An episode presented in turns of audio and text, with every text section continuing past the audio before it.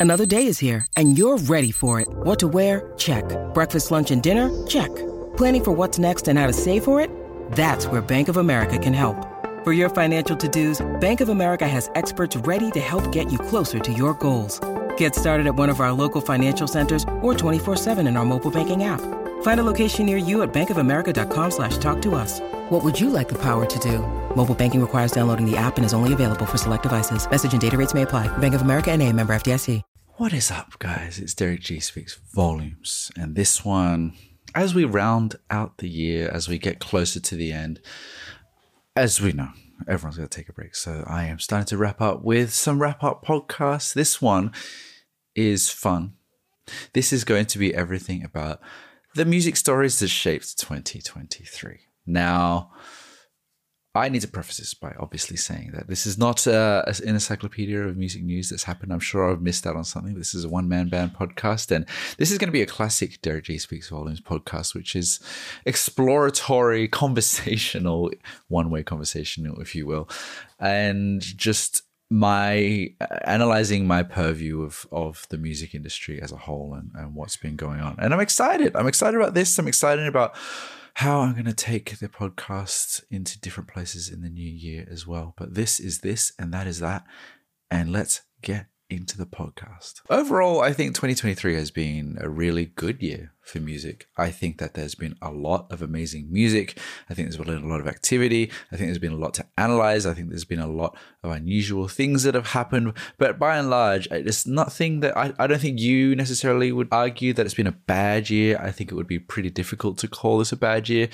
And I'm not even basing it on the just how many 10 out of 10 albums there were or stuff like that. I just think that there's been ample amounts to talk about and listen to, which, you know, it's, it, just, it doesn't happen every year, I'll be honest. So in this podcast, I'm just going to break down different topics and then maybe touch on it for a few minutes. Hopefully, there are some things that you might relate to. So hopefully, there are some things that you find interesting yourself and that you have recognized as being a significant part of the year. Hopefully, this is a bit of a, a, a, memory lane or a bit of a yearbook of the year that was 2023. But of course, of course, the biggest the biggest story of the year was Taylor Swift, by far. By far. She is at this point not only the biggest pop star in the world, not at this point, she always has been for a long time, but she is a legacy act. There were people who have grown up with her from age 13 until 33 or something. So she has not only a very focused and specific demographic of people that are living through a time that she's communicating with, but also people that have grown up with her and are living completely different lives to her who are still rusted on and supporting her, including the people that might have raised those people. So those parents have been along for that ride as well. So her year, where do you even start? I think that the the tour, the Eras tour that she's been on has been absolutely insane and will be a billion dollar tour by the end of it. And the endurance behind it, the the commentary behind the endurance behind it, the commentary around just the stadiums that she's selling out and you know 60,000 100,000 football stadiums at the level she's doing it at the rate she's doing it and at the distance of the globe that she's covering. Goodness gracious me i wonder obviously it will be satisfying as an artist to sing and speak to your fans but obviously surely be thinking like man i just made another 50 million dollars tonight. Nice. Surely right? I think another one which Uh, can be a detraction from her image that has been a big news story has been her dating life. And i say detraction because people that aren't fans aren't about to become fans when they learn and realize just how much of her life and her personal life is in the press. There was big dramas and rumors around her and matty healy. There is also her and travis Kelce from the chiefs the kansas city chiefs i believe. I'm not a football guy. But that is always a hot topic. And if you want my personal opinion on this, I do find it particularly interesting. I think that people talk about whether these are PR relationships or they're real. We'll never know. I have a sense that the more that Taylor is spoken about in different spaces, the better. So I have a feeling that it is more likely that they are PR relationships to kind of get you in the national television realm of sports, to get you in the conversation with the British tabloids. And we will never know, or we, maybe we won't know for a long time. But I, I think one of the bigger criticisms is there was a TikTok of a young woman saying that Taylor Swift uses feminism the wrong way and uses it for her advantage to sell more tickets and to sell stream more songs. And the same might said for her relationships in the world and how she might use that for a business advantage. But at the end of the day, she's living the best life and having the best time. So, what is art? Art is expression, art is seeing ourselves in others. So, perhaps she is the ultimate artist. And I think it has been her year. I didn't have this on my list, but I'll touch on it briefly. But Matty Healy in the 1975 obviously had a big year, toured the world, and is a very controversial figure. And I find the whole 1975 experience really unusual. And I spoke to someone recently that knows him quite well, and they said, Oh, he knows exactly what he's doing and he knows exactly how to get attention, which I think is all very clear and we all know about. But then at the same time, they said, Oh, he was kind of like put in this situation where he was on this Adam Friedland podcast and cancelled, even though he didn't want to be part of it. So it's there's this kind of dichotomy, duality, or or conflict there. Where uh, he an evil genius? Not evil. Is he a mad genius, mad professor, perhaps, who is architecting as much press and popularity and notoriety around himself, or is he a victim to circumstance of being passionate and wearing his heart on his sleeve? We shall never know. Another big return for the year was Olivia Rodrigo. I know I'm going very pop, and this is not even stuff that I listen to. I could be talking about a lot more niche things, but I think that uh, mainstream culture and music culture has a lot to uh, dictate the rest of the music industry as a whole. Olivia Rodrigo's comeback was interesting because it started to raise the conversation around pop stars and how many new, exciting mainstream global world famous pop stars there are in the world and how few there are. Ice Spice, Olivia Rodrigo, there's only a small handful of people that are actually main, main, mainstream that are permeating almost global culture, especially in the West as well. And that discussion really revolves around breaking artists, the amount of artists that are uploading music to the internet, the amount of people that have quote unquote influence and reach, and also the conversation around the ability and mobilization or inability of major labels to break new artists as well. I find that conversation really interesting and that Olivia Rodrigo is one of the few outside of K-pop, which I'll take on later, who have managed to really penetrate in a meaningful way.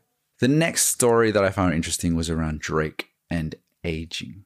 And he released his For the Dogs album. He's been on his tour recently. And there was a lot of conversation around whether he should be making music that reflects his age. Whether he is too old, he's now 37 at the time of recording this, where he should be talking more about things that are more appropriate and not things about him clubbing and drinking and women and all those sort of things. And the expectations around hip hop artists as they age is a really interesting topic because I do think that as hip hop artists have aged, they have touched on more serious subject matter, but I think that should not be a general rule. And my personal opinion on that is that Drake seemingly is living his truth in his life, and uh, there there can be a bit of cringe if he's talking like a Gen Z or he's acting like a Gen Z, but also he seems like a very wealthy, very complicated man who has had a tumultuous relationship with relationships and just is enjoying being rich, enjoying women, and that's what he can relate to talking about. And he even, he even had a track, I forget what it's called, but he, where he was talking about he can't be that guy anymore. He can't represent that kind of thing anymore because he doesn't feel those things anymore, such as like a really pure, naive sense of love. But I think that that story about as we get older and what we expect out of our favorite artists and whether they're providing that to us and what that signifies to us is an interesting and evolving conversation, especially as we, as music fans, get older and change our opinions about our favorite artists. Next, I want to talk about personality films, and I reflect upon this because there were two big Elvis films this year. There was Priscilla by Sofia Coppola, there was Elvis by Baz Luhrmann, and I think that what this is indicating to me is that you know what the next Marvel franchise of the movie world is. is going to be biopics, as many biopics about musicians as possible, because they're noticing with Elvis, with Priscilla, that there are these worlds that you can semi fictionalize based on true stories that people want to watch for nostalgia purposes, people want to watch from a history purpose, but people also want to watch to see how this otherworldly experience that we may or may not have lived through would be translated to film. So Elvis is the early signs. Now, these sort of films have been around before. There's been the Johnny Cash documentary, Walk the Line. We've had countless of biopics and whatnot. But I think that with the ever, ever expanding universe of different film franchises, as well as the conservatism around movie studios and wanting to find safe bet franchises, I think we're only at the beginning of this type of format. So I am sure that we are going to see different eras of Michael Jackson in different documentaries. We might see the Beatles, we might see the Rolling Stones, we'll see Marvin Gaye, and we'll probably see another one by the time all said and done that we live our lives on this planet. But I think that that rate in which we're seeing two two Elvis films come out this year means that we're just going to see so many more in the future. The next story, which I love thinking about and talking about personally is the rise of Tyla, the South African pop star who has taken Amapiano and pop to the mainstream and making waves and making the charts in North America in particular, which is the dream. I think that that story has been really fascinating for me because for multiple reasons. Obviously, I'm a big fan of Amapiano, and I think that it penetrating the mainstream does mean that perhaps the genre is might have the the best might be over in a sense because now it has reached such a mainstream level. But at the same time, I think it is really exciting that a South African artist with a South African accent is able to become quite a large pop star in a short amount of time with a different sound, with a different look, with a different accent. And I think opens up the world to a whole new region, a whole new culture that is exciting for the mainstream audience to look at. Someone like Tyla, who is talking about the parties in South Africa and the parties she likes to interact with, and how they might not be existent in the places she's traveling in North America, and sort of and sort of inspiring this new generation and educating them on different parts of the world and how not just America, but all over the world, that you can look at places like South Africa as a thriving culture that contributes to music in a big way. So I personally am so thrilled about the Tyla story. The next big, big, big, big story, especially in my world, is the Andre 3000 flute album, the, the woodwind or wind album. As Questlove calls it the departure album. The departure album, as he defines it, is the album that is a departure from what they're expected to make in their normal genre and they've gone a completely different space. Think Trans by Neil Young as an example, or that I, have talked about many times before, but that Paul McCartney synthesizer album. It was a big story because OutKast hasn't put anything out in a long time. Andre 3000 hasn't put anything out in 17 years. And here was this expectation of one of the greatest of all time to ever record hip hop to be coming back with a instrumental ambient flute album. I personally wouldn't call it specifically ambient, although a lot of people do, so I'll go with that. But it was a big story because it showed again, as is the theme with Drake, the maturation of an audience and uh, the expectation of an audience and what the audience wants of an artist versus what an artist thinks they are capable of at the time. And I found it really brave. I found it really exciting. People were saying and commenting that, oh, is it that brave when you have this much privilege and you can just do anything and you'll get be successful out of it? Sure, but I think that it is harder for an artist to come back and try to reclaim what they were known for in the past and I think that he chose the more adventurous and exciting, although perhaps less risky route of just saying, you know what, I'm just going to go left instead of right. I'm not going to rap over this. It's going to be an instrumental, reset the palette. Do I think he'll make another rap album? I think he's more likely to make an R&B album or some sort of soul album or some sort of jazz album than a rap album, I would say. Next up, Laufey and Jazz, the Icelandic Chinese artist. I remember when I came across her in 2020, 2021, and her music was played to me and I thought, you know, it's it's vocal jazz, it's cute, nice, good for her. I did not expect her to be a viral TikTok sensation. I did not expect for her to be such a talking point of 2023. Why, if you don't know, well, she is a young multi-instrumentalist, cellist, guitarist, singer who has the most successful jazz album I don't remember the records in recent memory, of course, and of the year, and sparked a debate, sparked a lot of excitement because she is young, she's exciting, and she is touring and playing of vocal jazz. And there was also this conversation and argument around is it jazz? And should she be the face of jazz? And is this right or is this wrong? And it was interesting for me because as a big fan of jazz to see someone reinvigorate something that I found very old and mothbally to something that appeals to the youth, to the romantics, to people that don't know anything about jazz. And I welcome the conversation. And I don't think the the point of the conversation is to have a conclusion. I think that it is a healthy thing that we can talk about there being a young person challenging what is jazz and whether they should be the representative for it. My opinion, vocal jazz is vocal jazz to me. I think she is a talented young woman who makes pretty music for a particular demographic that is that kind of wistful, dreaming type. I think that I don't listen to vocal jazz so much. I don't particularly love vocal jazz outside of perhaps, and this is possibly closed minded of mine, perhaps the, outside of the classics of Billie Holiday and Ella Fitzgerald and Dinah Washington. I love that sort of stuff. I think that over the years it hasn't evolved or changed much, so it kind of stays in that sort of sound, which is why I don't explore it these days. But I think that everything deserves to be brought back. Will Laufey be and be a Beabadoobee that kind of evolves and changes their sound, or will she become Michael Bublé? Only time will tell.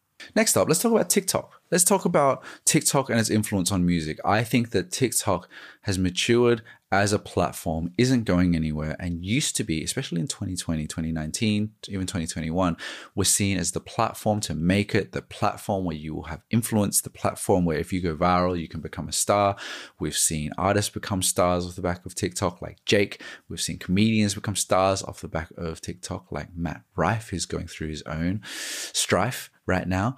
But then you also have in 2023 more users, more content, more niches less efficacy in terms of dance trends, in terms of music trends. In saying that, Tyla's Water was a big trending song. There are still big trending songs, but I think that it is declining in terms of its music potency as a place to make and break stars. I would actually argue that for the last five years or so, outside of TikTok, YouTube still owns that crown because I think people develop a deeper relationship with artists on YouTube. Laufey, Grant Perez, people like that. So I think that it's oh, possibly a good thing that music isn't going as viral because I, do, I think that music going viral is not always a good thing for the longevity of an artist and their career and their mindset. And I wrote a newsletter about it earlier this year about TikTok and about social media and the death of the critic and I've spoken to critic friends of mine. I have seen it online myself where you have different experts and people weighing in on their takes about various albums after listening to it for 24 hours. And I think that music criticism is essential, will always exist, and will have people that are held up as the representatives for high quality music criticism. But I would say, on the whole, the dilution of music criticism is something that's happened thanks to places like TikTok, thanks to the emergence of people like myself. Not that I'm a music critic, but someone that commentates on it. I think that there are people that are blown up with very hot takes about, say, Taylor Swift or about any sort of movement in music and can get numbers and popularity. And that says to me that the dilution of music criticism has reached fever pitch where anyone can kind of button on and film a hot take and that drive a narrative or even or even be added to a pile of similar samey not very well thought out arguments and dilutes the criticism art form as a whole. And I think that means that we are probably due for a new type of criticism form for music. Uh, when I say that, it sounds like a bit reaching, but I think you look at Letterboxd you look I look at the film industry and how things are rated. Obviously, there are hot takers for film, but I think that people, when they talk about their favorite films, there is, and I could be wrong, less hyperbole and more, it's more personal when people say these are my favorite films of all time so many people have rafted different answers whether it is romantic comedies or horrors or comedies people like will ferrell films people like the marvel films and i think that that is more accepted than in music i think that it's like well if you don't like the beatles kendrick lamar and Led Zeppelin, then you'd have bad taste. So I think in film, it's matured to the point where you have your taste, I have my taste, and that is fine. And I think that's where we're going to evolve to hopefully. This year, we've seen a lot of maturation around the streaming services, the kind of digging in of the heels about what they stand for and who they are, with the obvious winner being Spotify. And I have spoken at length about the issues of Spotify and the wins of Spotify. And hey, they are making money hand over fist as well as make taking a lot of risks putting people through redundancies, changing their platform all the time. The news recently was that they have put a cap on they will only pay out artists that get a thousand streams or more, which there was some uproar around because you know you're a musician and you should deserve to be paid for whatever you're being played. I actually don't think it's a bad thing because there's a lot of like sense going to people that their family and friends and maybe they're streaming the song themselves in order to get some money out of it and perhaps there does need to be some sort of rule in order to distribute money to people that might earn more money for Spotify in terms of bringing people to the platform. We're also seeing things like the streaming services upping their fees, and we can expect that year on year, even twice a year, where these streaming services will up their fees infinitum. So, whatever you're paying now, whether it's 15, 10, 15, 20 dollars, I'd imagine in five years' time, it will be closer to $15, $20, 30 dollars for the average consumer. We can only expect that. We're starting to see it change now. And look, until something new comes along, that's the way it's going to be. The big, big, big story of this year was K pop to the point where every old Joe knows who NewJeans is, for example. Whereas before it was like, oh, K pop, oh, it's so weird. Oh, I don't know what it is. To people just going, oh, yeah, NewJeans, if they are in this city and I can see them live, I will. And this is from people that would never say that in their lives. So the crossover, I would mark on more of a level I know there are people from Gen 3 or, or earlier that might argue with me, but I think that it has reached the point where it makes sense financially and from a business perspective for Western audiences, for Western businesses to take notice. Look at NewJeans sponsored by Coke and Levi's. You look at them beating the Barbie album to the number one album. You look at Jungkook with smashing the fastest record to get to a billion streams with his song Seven you look at Hybe, record profits. You look at SM Entertainment, record profits. I wouldn't say we're at the peak, but I think we have broken through the threshold of where K pop is a legitimate force where people aren't looking at it with a 10 foot pole going, ooh, K pop, that's weird. That's Asian music. Is that kind of like J pop where people are just running around singing random things to people going, this is legitimate. This is a lot of money. This is exciting. This is full on, it's intense, and it's taking over the world, which was always coming. And this was what the Korean government had designed for it to do. And I think it has finally got there. And when I used to work at SiriusXM, there was a lot of hesitance around K pop and it needed its own space. And now it's being welcomed in more and more and more as the years go past to the mainstream pop radio space because, look, money talks, right? people want to hear it on their stations. And I think that that's what drove it. It's not the tastemakers, it's the people saying, we want to hear V on the pop stations. Them going like, no, it's weird, it's K pop. And now going like, oh shit, we're behind if we don't. And that's ultimately a good thing for music when the blinkers start to, the blinders start to come off these tastemakers and go, this is legitimate and I need to pay attention to it. When you need mealtime inspiration, it's worth shopping Kroger, where you'll find over 30,000 mouthwatering choices that excite your inner foodie. And no matter what tasty choice you make, you'll enjoy our everyday low prices, plus extra ways to save, like digital coupons worth over $600 each week. You can also save up to $1 off per gallon at the pump with fuel points. More savings and more inspiring flavors make shopping Kroger worth it every time. Kroger, fresh for everyone. Fuel restrictions apply wouldn't be a 2023 conversation if we didn't talk about artificial intelligence. Two, fake Drake being a big st- topic of discussion around someone who had an AI voice that was Drake that was taken down pretty quickly, but then raised this whole discussion around who has the rights to the likeness of your voice if it was reproduced by a machine. There were people like Grimes that allow people to use her voice created through AI as long as she got credit for it as well this is an evolving topic, and I did a whole podcast on it about six months ago, talking about the implications and impacts of AI because of this whole fake Drake situation. And it's nowhere near solved. And I think that the streaming services, I think that YouTube, I think that the labels, Quick Smart, and I think they will, will start to define what is ownership, what is an artist, which is kind of a scary and interesting and weird thing to think about. What is an artist in 2024, and how much of that do we own, and how much of that do you own outside of the recorded music? And I would imagine, just like the SAG writers' strike, that there might be some things in new contracts about we not only own your music, but we own.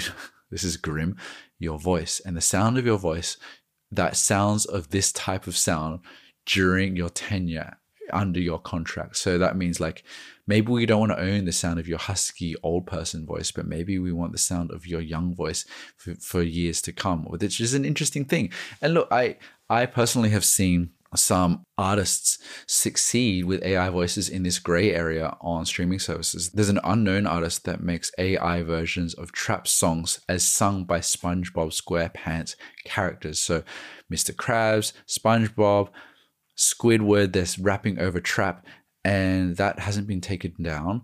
And I wonder if there's going to be lawsuits against that type of thing. At the moment, people are like, oh, this is fun. The artists are like, oh, I'm making money it's a dark world because I don't think it's music. It's more like comedy. And I'm going off on a tangent now, but is novelty music and comedy music about the references and the pop cultural references rather than just being a funny song. But it's more about, haha, I'm hearing Mr. Krabs say some really sexualized, violent things in their trap songs. And is that the new novelty song? But this is still a gray area. It's not been taken down. There's no one taking any issue with that. Although I do think, from a copyright perspective, it definitely is an issue.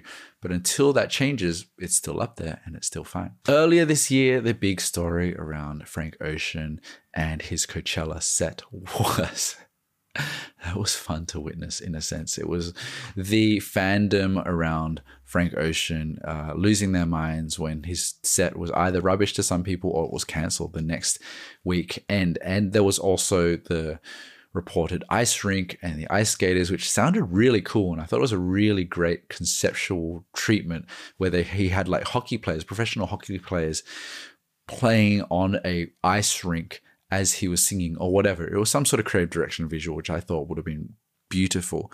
And it, uh, a little bit of a fall from grace for Frank Ocean, who had had a lot of anticipation around him, a lot of leaks, and and being disappeared for so long. I don't think he's going to be too damaged from it because new music will always be new music and people be excited by that. But I think that it did taint his image of being someone that was untouchable and the artist artist because a lot of people were saying, well, he wasn't singing that much and he cancelled obviously, and people flew all that way.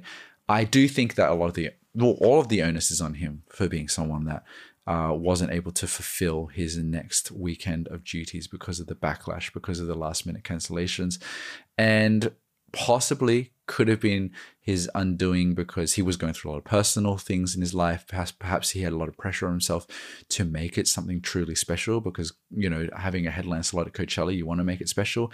And maybe it just didn't get there. And I'm sad for everyone to be honest. At the same time, there was a really, really great story of Fred again, Four Tet, and Skrillex taking over Frank Ocean's slot. And I really enjoyed that. Not that I listened to any one of them eh, with any closeness, but I thought that it was an electric experience because it was a spur of the moment thing. It was three guys kind of at their peak of their powers doing as much as they could to put on a good show and they did and i enjoyed it and a lot of people rallied behind the idea of this unlikely trio coming together to putting this unlikely trio to come together and pull off the impossible and bring a different kind of almost British style DJ set to a mainstream audience, which is to say, a messy, messy back to back with lots of wheel ups, lots of edits, and it not being the traditional like EDM set that might be used to on a stage like that, which I thought was great. The next thing that I found interesting, at the very least, was the rise or ascension of Troye Sivan, And why I find that interesting is because not many people are talking about him being a YouTuber, him being an influencer, him being someone that has successfully turned himself into being somewhat of an A-list pop star. He was parodied by Timothée Chalamet in Saturday Night Live, and you don't just be parodied if you're a smaller artist that no one knows who you're talking about. And when we talk about people like Bella Poarch, we talk about people like Addison Rae being pop stars. Is Troye Sivan the actual first long term success story where he's been around for 10 or so years. He has released multiple albums and built in credibility. If you'd asked me a year ago, what do I think about Troye Sivan? I would have said, well, I feel like he's past his prime. He's done his dash. He had his like small peak three years ago, four years ago, and that's that. And now he is a poster child. He has hits, he has mainstream hits. People absolutely love him, and he is at fashion shows. He is a bona fide superstar. And I think that ultimately is a good thing. I think it's a good thing for the music industry in so much as they should be looking at what he and his label are doing in terms of excellence, in terms of quality, in terms of patience, in terms of building to get their artists where they need to be. Because Bella Poarch, she released that one song. I think she has two singles total over the last three years. And I don't really know where she's been since. And looking at Troye Sivan as someone that you should aspire to recreate in terms of a journey of a musician, influencer, YouTuber, has done so well and he's still young and he's still smashing it and he's i feel like potentially it'll be his next album where it might be like a really critically acclaimed album that might go number one there are so many things i could talk about but let's just briefly touch on some of the artist deaths that have come about in 2023 Ryuichi Sakamoto, Sinead O'Connor. I've made a little list, right? The 45 King, who I really admired as a DJ, Erkin Koray from Turkey, which I had no idea that he had passed, which was sad. Astrud Gilberto, Bobby Caldwell, Wayne Shorter. Those are kind of my world of people that you know I listen to and love. And I'll be honest, I didn't know some of those people were still alive. Astrud Gilberto, Wayne Shorter. I didn't know they were still alive. It's not something I thought about. It's not something I thought about. I wonder what they're doing right now. I just thought they'd passed away in the 90s or something like that. So to hear that they'd passed, you're like, oh, they were alive. But as always, there's oh, going to be some tragic deaths and some people that you kind of expect more in their later years of life. Ryuichi Sakamoto, obviously, still quite young, and but had been battling with cancer for a long time, and was a bigger one for me in terms of the influence of my life and someone that I have been a fan of all the releases up until today that have has sadly passed away. If you're wondering about my opinions on these things as a whole, well, there's no opinion on death necessarily, but I think that these people exist on earth to inspire us. They obviously go through different stages of their lives until the point where they might not be as well known. But I think one reflection I had was looking at someone like Sinead O'Connor, who I didn't have any context around, didn't really grow up around, didn't really understand. And when she passed, all these videos coming back on TikTok, all these people talking about her, all these interviews resurfacing about how, what a revolutionary she was, how individual she was, how hurt she was, and that being really interesting to live through someone that I hadn't come across because I know a decent amount about music and being able to experience that and enjoy it and appreciate it in death is a really beautiful thing. And I, I made some videos about Ryuichi Sakamoto before he passed, after he passed, that have resonated with people who didn't know about him. And I'm gr- I'm glad to or grateful to be the messenger in that person's journey as they pass 0.00 something percent of an influence, but I am able to carry the torch and pass it on to a new generation. Those are just some of the interesting highlights. If you're watching this on video, there's a storm brewing, and so the light went down. So I had to turn on this light to compensate. So it's a, a bit of a, a, lighting tumult going on on this podcast. But those are some of the music stories of the year. There are millions, there are thousands, there are so many that I could talk about, but those are the ones that top of mind were interesting to me, and you heard some of my thoughts around it. But I'd love to hear from you what you thought the more interesting and exciting news stories of the year in music were. Let me know in the comments. Maybe even you learned some new things and you weren't across the things that I've seen this year. So hopefully that helped with you as well. We've got one more episode to go before we finish the year. This has been Derrick Gee Speaks Volumes, a long one, a fun one, a nice one. I'll see you next week.